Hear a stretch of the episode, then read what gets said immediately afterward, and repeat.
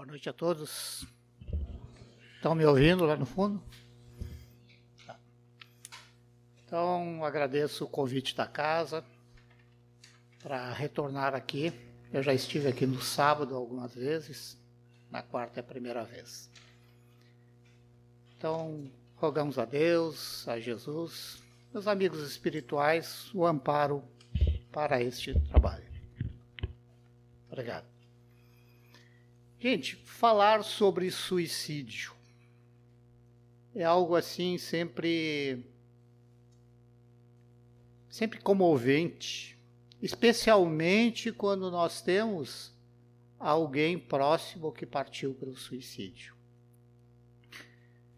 Mas há uma coisa que nós sempre temos que lembrar é que Deus, na sua infinita bondade, jamais desampara seus filhos.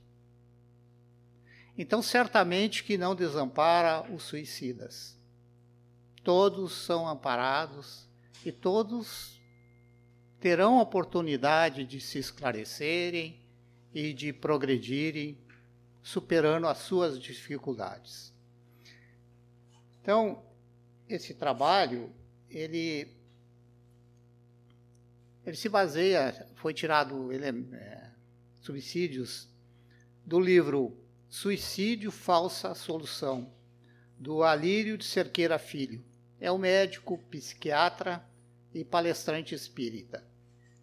É, nesse livro ele nos traz vários números, dados estatísticos da Organização Mundial de Saúde.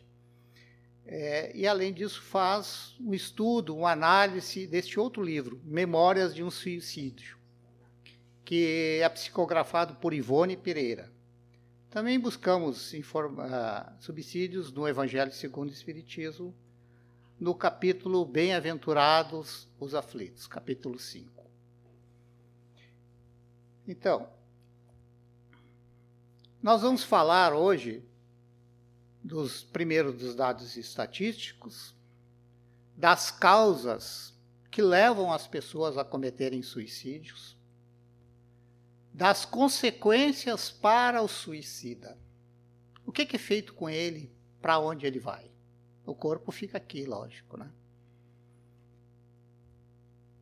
Como podemos auxiliar esses espíritos que se evadiram da vida através do suicídio?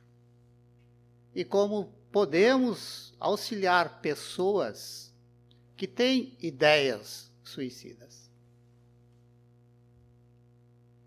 Então, alguns dados estatísticos.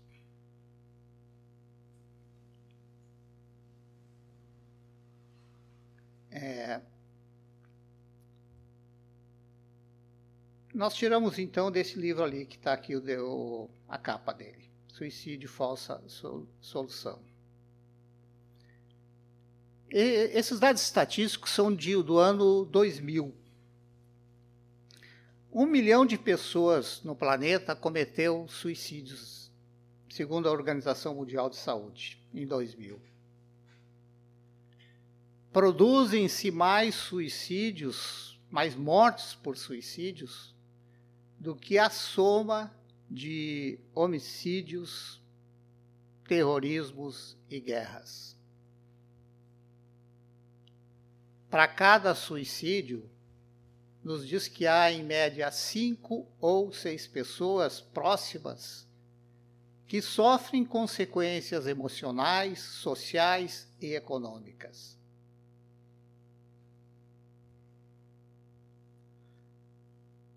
E as estimativas desse estudo, em 2000, nos, nos apontava dois, é, um milhão e meio de suicídios no ano 2020. Eu não sei se isso se confirmou.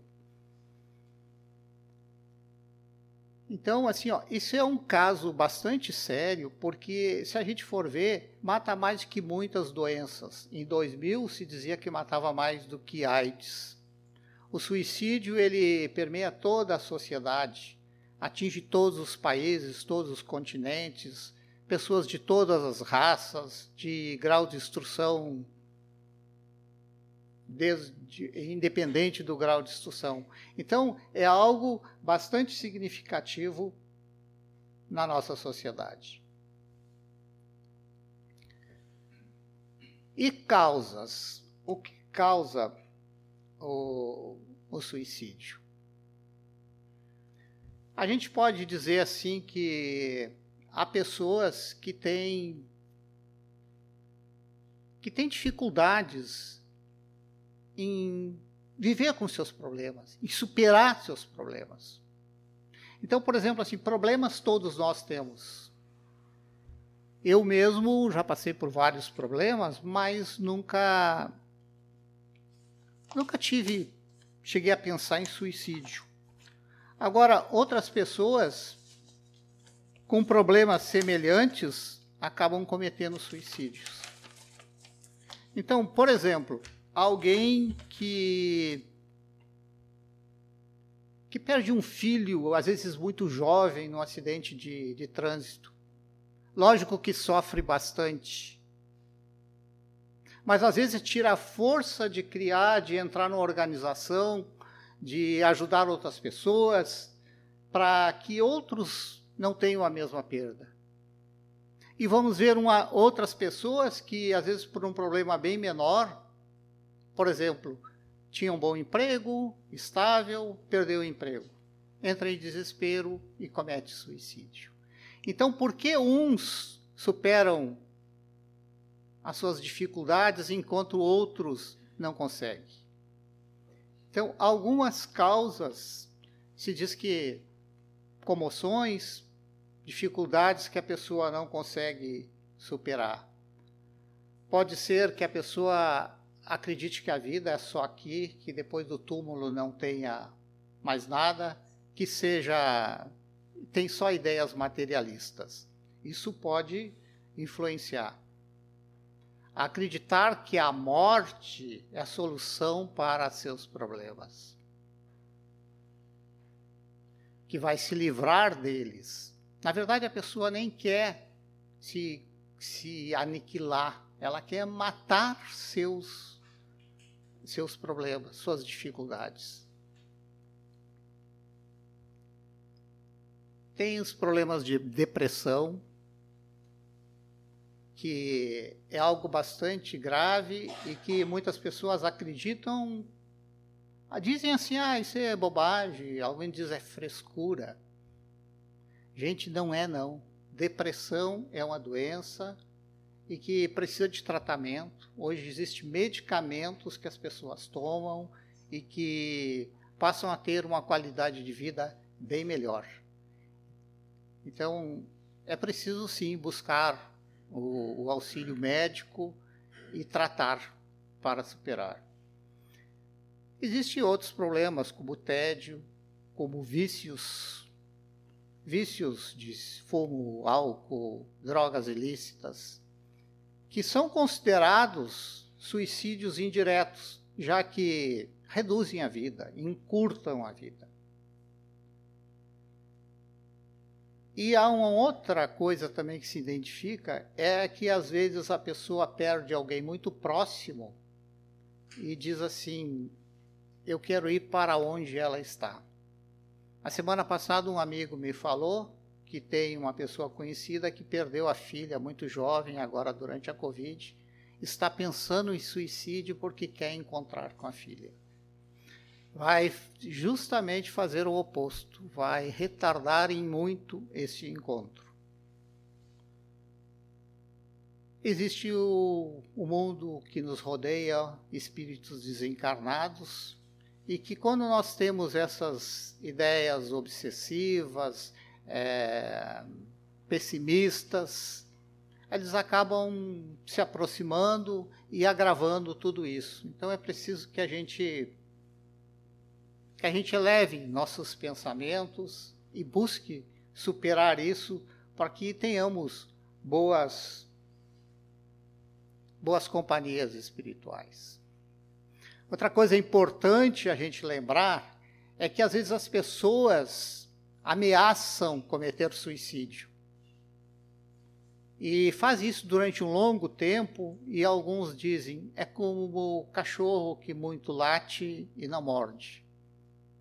Nesse caso, não.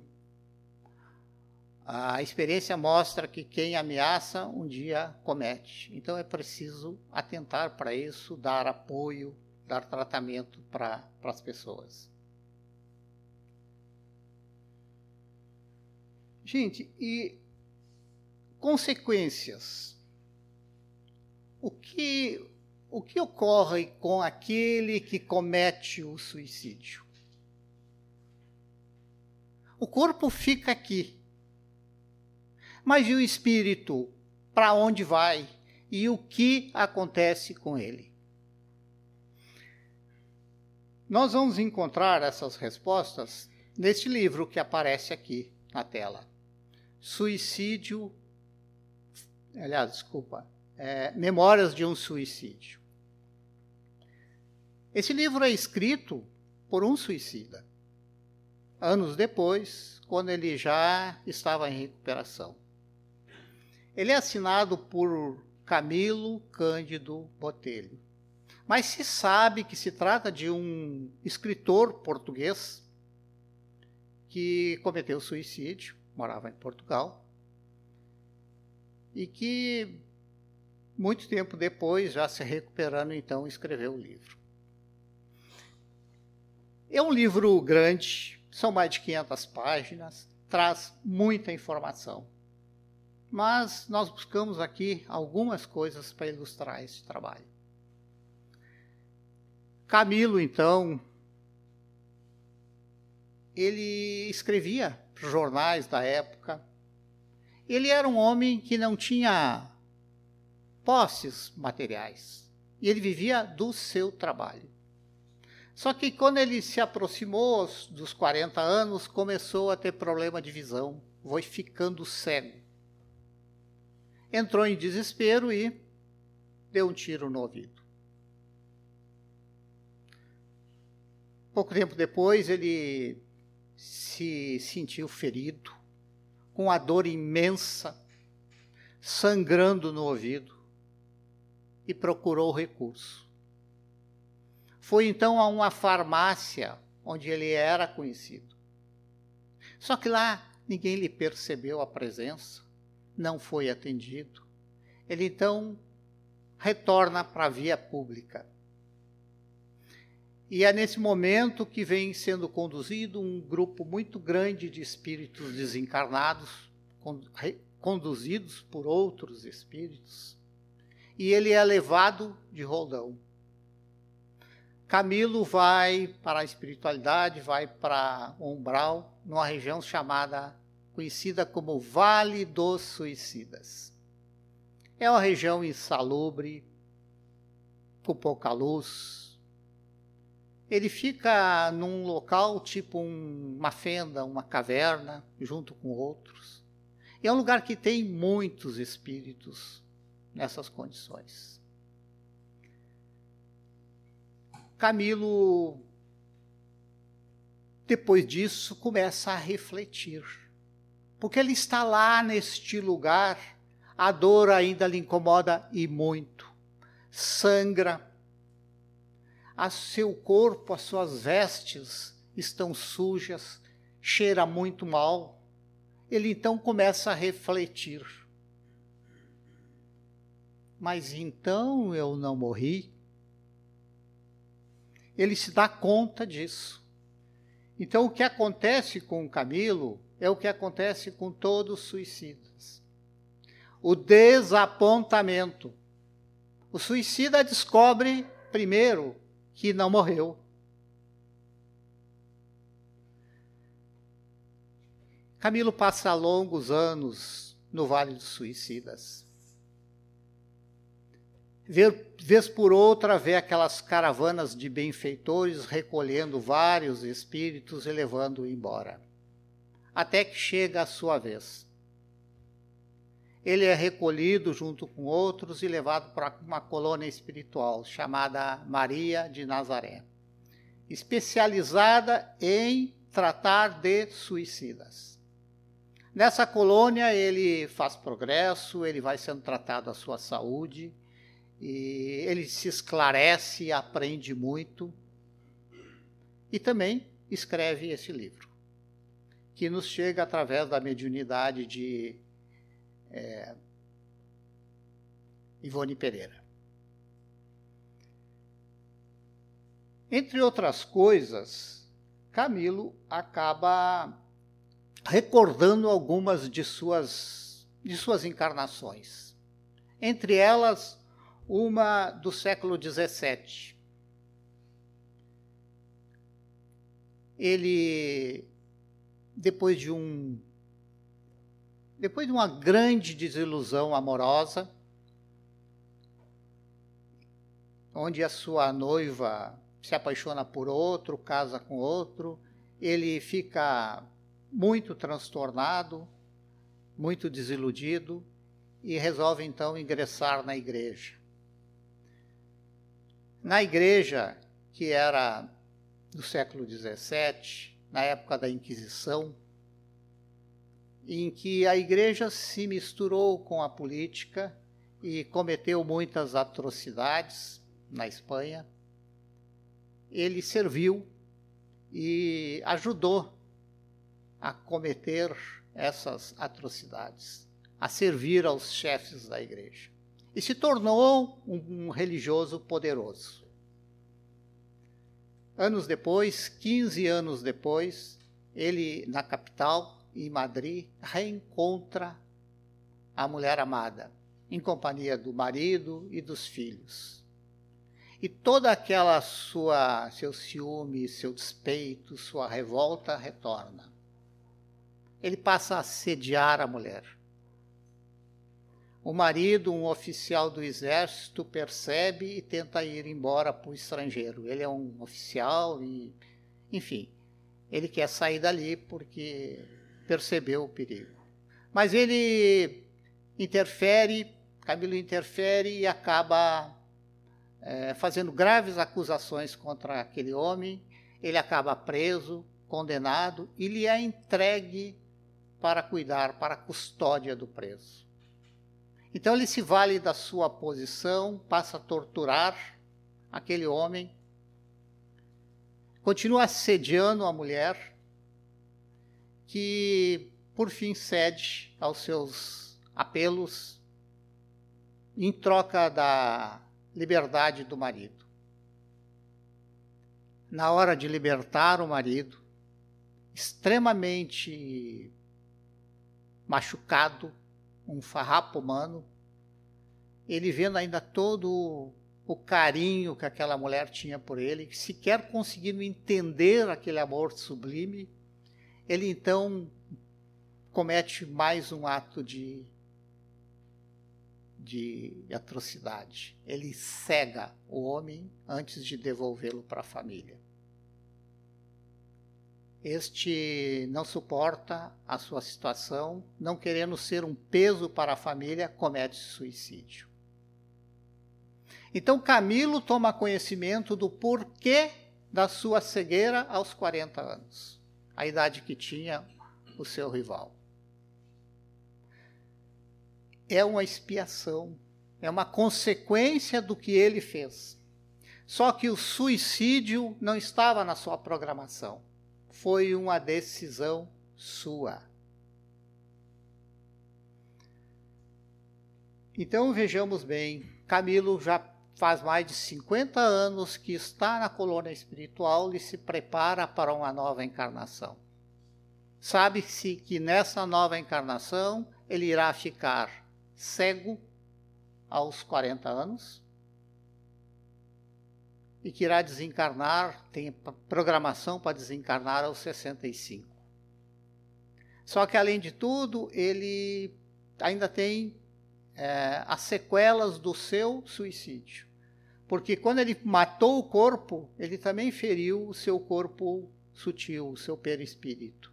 Então ele vai ter problemas de saúde na, na região do ouvido.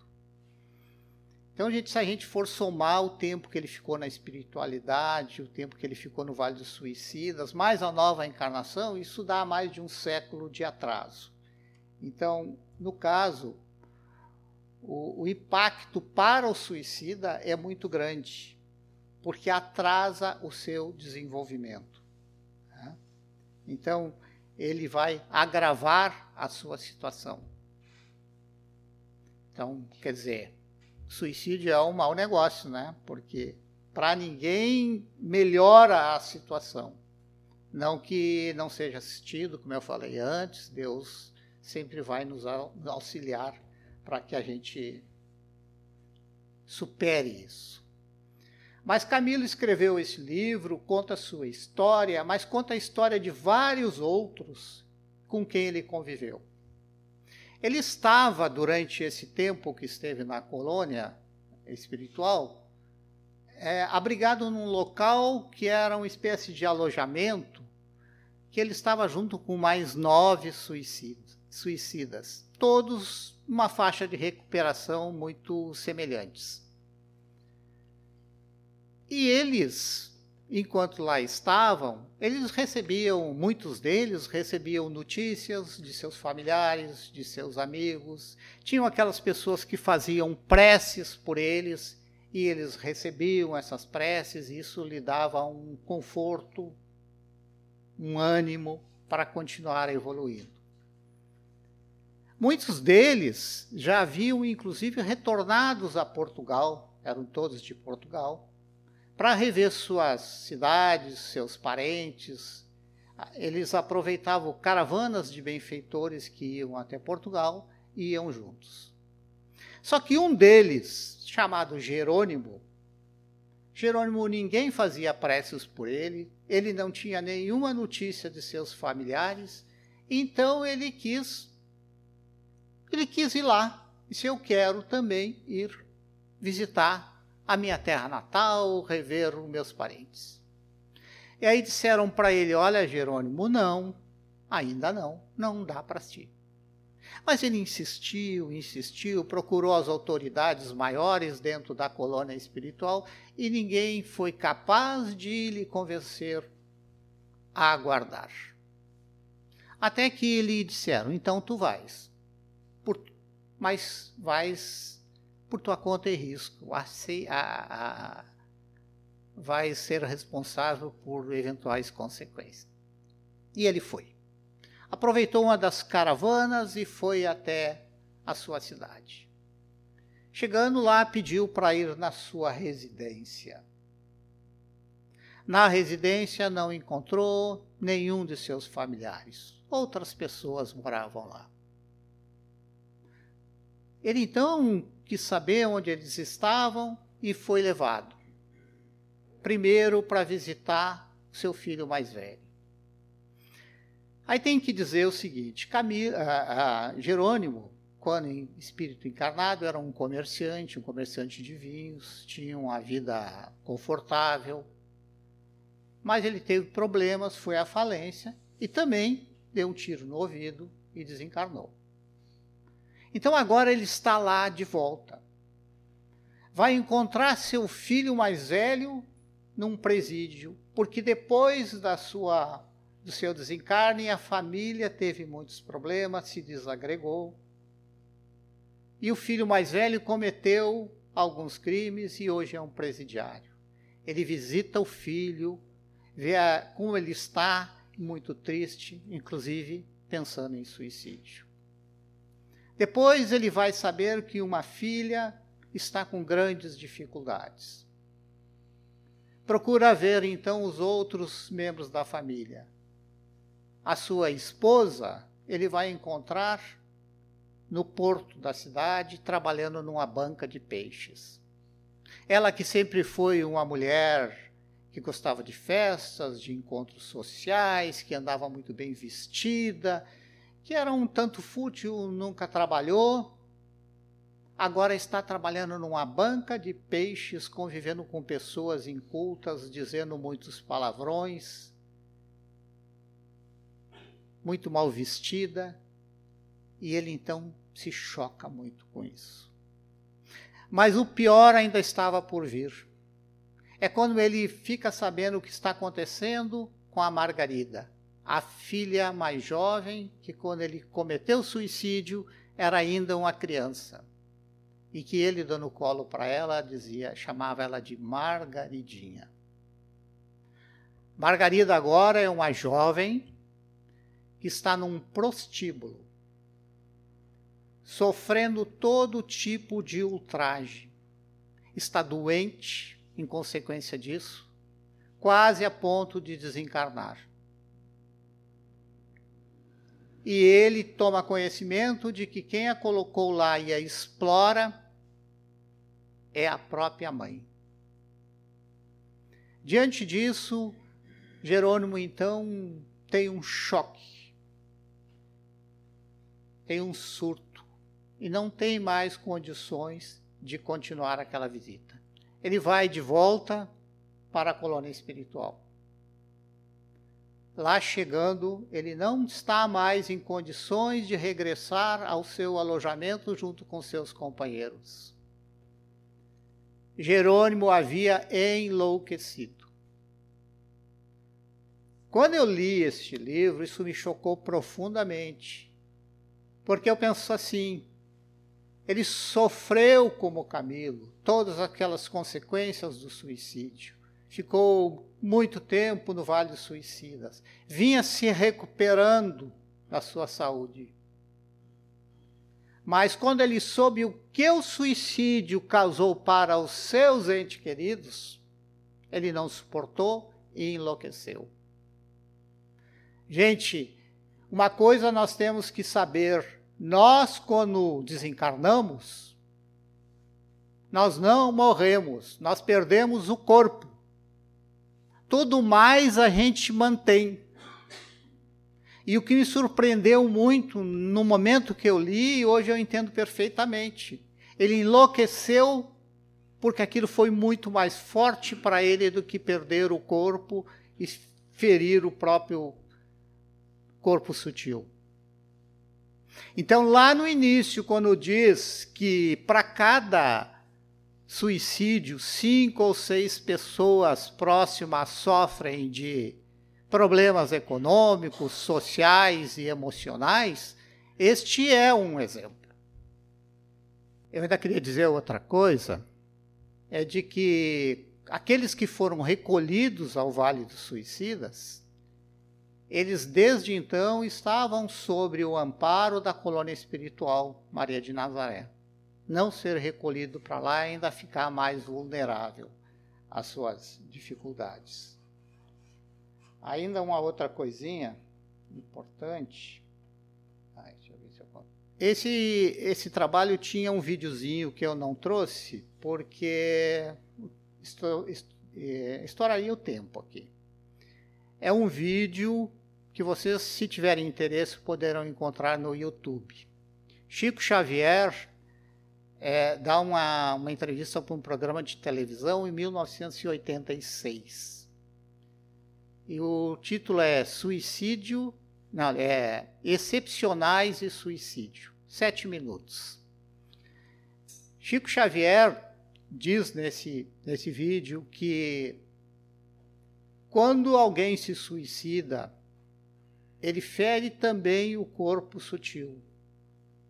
Então, por exemplo, uma bala que entra no corpo pode ferir determinadas regiões do cérebro e causar, numa próxima encarnação, sequelas. E às vezes, o espírito na espiritualidade não reage de maneira adequada, então ele é mandado logo para uma nova encarnação porque isso vai facilitar no seu, no seu novo retorno à pátria espiritual a, a reagir de maneira mais, mais adequada ao tratamento.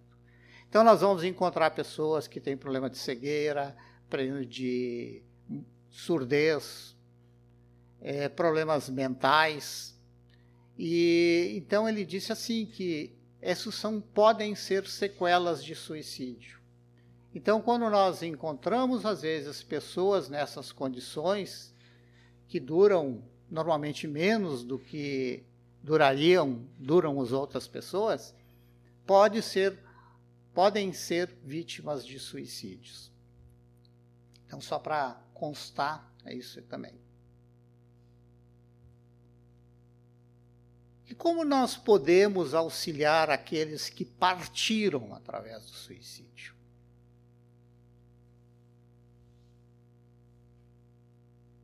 Como auxiliar os suicidas? Se nós fizermos preces por eles, eles acabarão recebendo e vão se sentir melhores por serem lembrados. Nós podemos esclarecer os encarnados de que Deus nunca nos desampara e a nenhum de seus filhos. Como eu falei antes, não desampara os suicidas.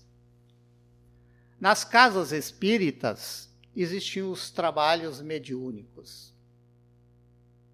Então, os trabalhos mediúnicos são reuniões de espíritos, espíritos encarnados, trabalhadores da casa espíritas, em determinados dias e horários previamente determinados, onde ali são feitas reuniões sem o público para fazer esse intercâmbio com o mundo espiritual.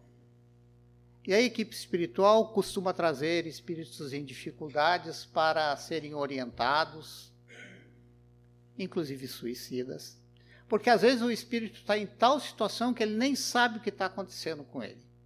E aí precisa dessas reuniões onde se combinam as energias dos espíritos encarnados com os desencarnados, dá uma espécie de choque, que chamamos de choque, choque anímico, para que ele, a partir daí, tome consciência e reaja melhor a, ao, ao tratamento que ele precisa ter.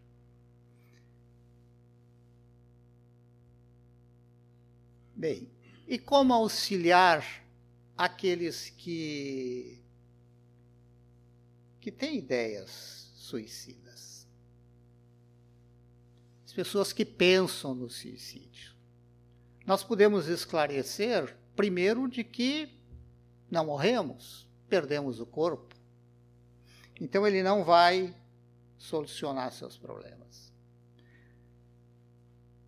Dizer a, ele que os, a eles que o suicídio agrava a sua situação, então eles não terão nenhuma vantagem nisso.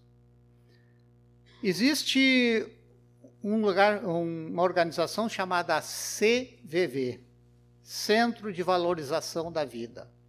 Uma organização não governamental, sem fins lucrativos, que auxilia pessoas com dificuldades e que atende pelo telefone 188 em 24 horas todos os dias do ano e é gratuito.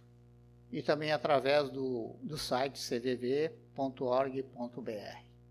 Então, às vezes, a pessoa tem dificuldades, tem problemas, quer é, conversar e muitas vezes não tem nem com quem falar ou não se sente à vontade para falar na família ou com amigos. Através do CVV é uma oportunidade para que faça isso para que às vezes ele só precisa é falar dos seus problemas. Então, qualquer hora, qualquer dia, ele vai encontrar alguém que lhe que lhe ajuda, que lhe ampara, que lhe ouve. E também nas casas espíritas, nós temos um serviço de atendimento que nós chamamos de atendimento fraterno. São trabalhadores das casas com conhecimento e que recebem pessoas com dificuldades, que querem também falar, que, que às vezes não têm outras pessoas com quem se sintam à vontade para falar. E que pode fazer isso de maneira reservada, confidencial, e receber orientações, se for o caso, à luz da doutrina espírita.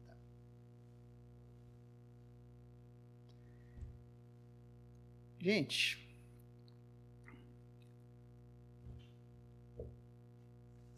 a gente tem que se questionar. Desculpa eu correr um pouquinho, porque o trabalho tinha um tempo maior, né? Mas,